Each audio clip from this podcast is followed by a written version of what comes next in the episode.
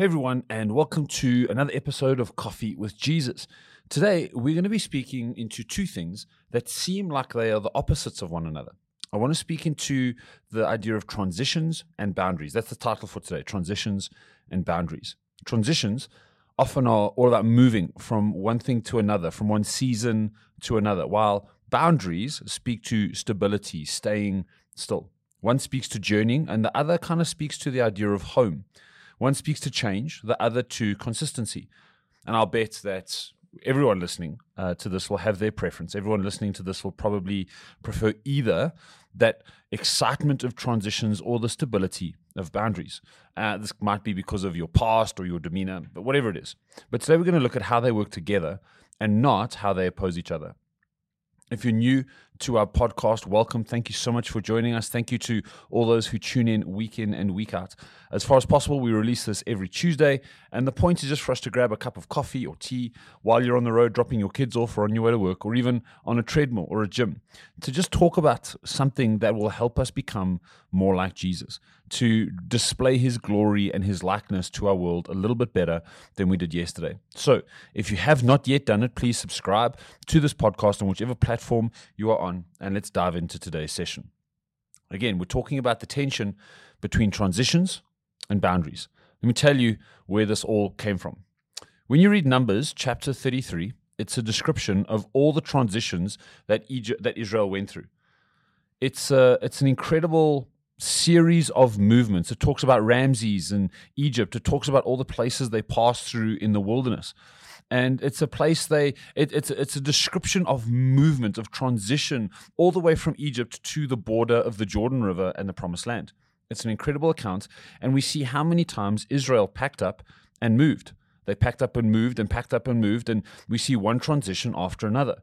We even see the death of Aaron, and it's described in this passage because it was a transition in leadership.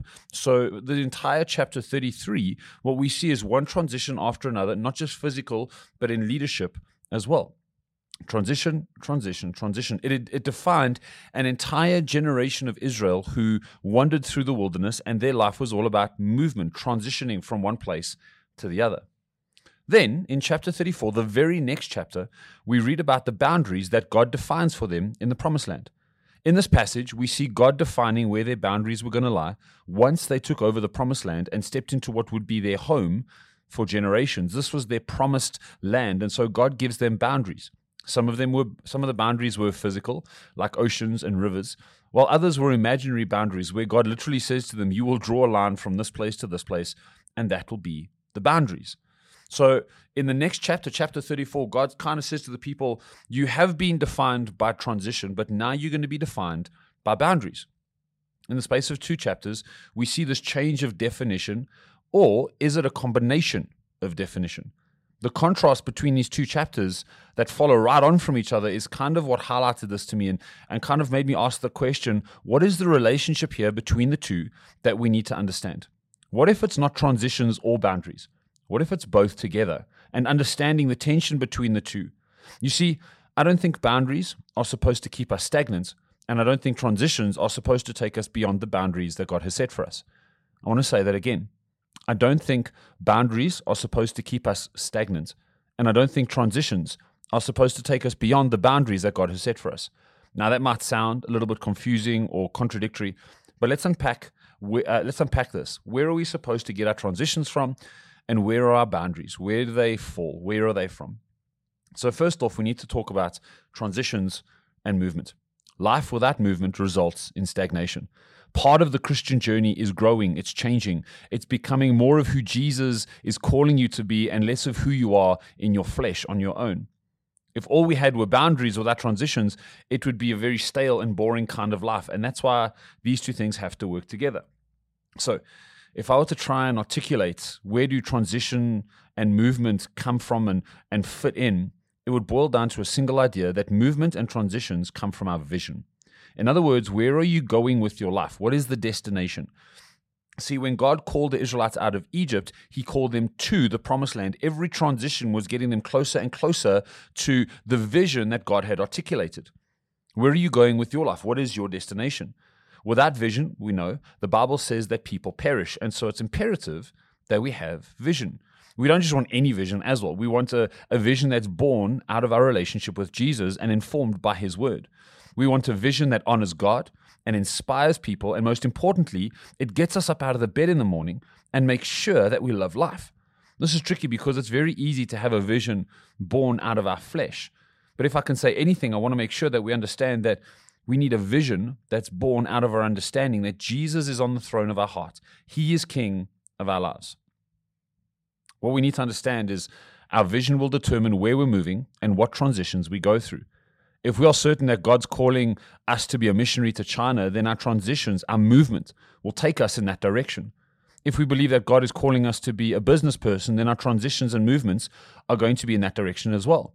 They'll look different. If if you're a business person uh, trying to establish a business, and if you're a missionary to China, your transitions, your movement is going to look very different.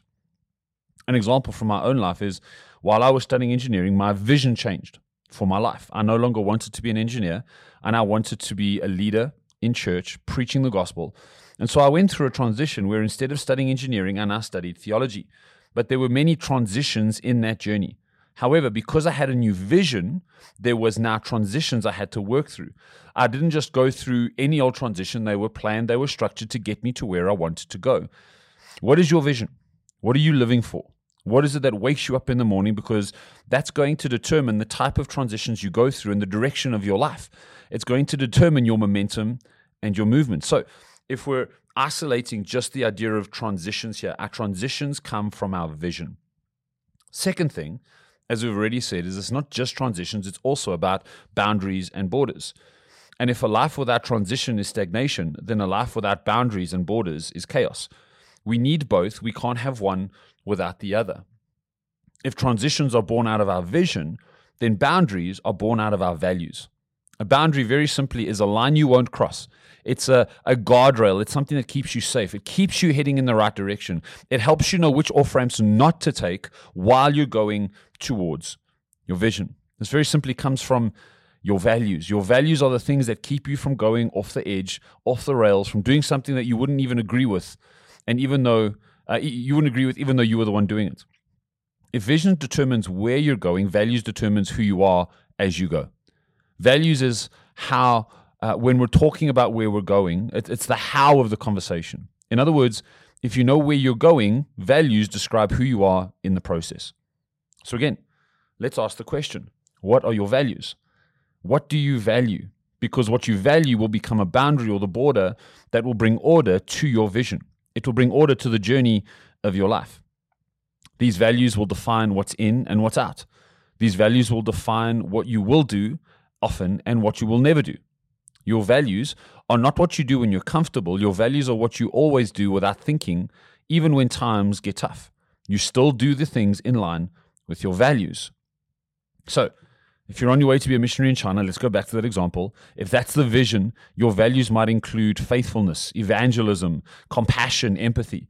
If you're wanting to be a business person, your values might be hard work, generosity, integrity, whatever the case is. You might have overlapping values, and that's fine.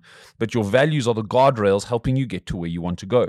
Your values inform who you are going to be on the way to your destination. And these two things work together. They work together and they explain why we need both of them. If all you have is vision without values, you might be moving, but it'll be chaotic moving and you're going to fall over edges and you're going to make mistakes and you're going to lose your integrity and, and, and you, and you, you're never going to know how close you are to falling down. If all you have is values without vision, you're not going anywhere. You'll feel very safe, but your life doesn't have a destination. It's not going anywhere. We need both. We need vision to give us direction. We need that promised land we're working towards. We need that word from God that tells us, this is where I'm calling you. But we also need the values, the boundaries, the borders that God says you shall not pass. You're not going to move these. These are where I've established the boundaries and the borders for your life. We need both. So, as we close off our time together, just two real simple questions. What's the vision for your life? Where are you going? If someone from the outside in were to look at your life over the last five years and look at transition after transition, movement after movement, would they be able to draw a direct line to where you are wanting to head? Or would they go, there's no real purpose in this transition process? They, they're moving, but it's not in any purposeful direction. Secondly, What are your values? What are the things that you refuse to do no matter how much it'll benefit you? What are those things that you refuse? What, what are those lines that you refuse to cross? What are those boundaries that God has set for you? And you say, no matter what happens, no matter what it might benefit me, I will not cross those because those are my guardrails. Those are going to help me get to where I'm going to. Even if it seems like a shortcut, I'm going to stay on the path ascribed to me by God. If, like many of us, you've never gone through the process of articulating, writing down your vision and your values, can I encourage you take some time over the next week, month, six months, whatever long it is. It's not Well, no one's in a rush. Write down where are you heading? What am I what is my vision? Because your vision is going to make sense of every transition. And what are your values? Because your values are going to help you move in the direction in the right way. What is your destination and what are your va- values? Your how. Well, God bless. I hope this has really helped you and inspired you to think a little bit about your values and your vision as you navigate this life. We'll see you same time, same time, same time, same place next week. Cheers, everybody.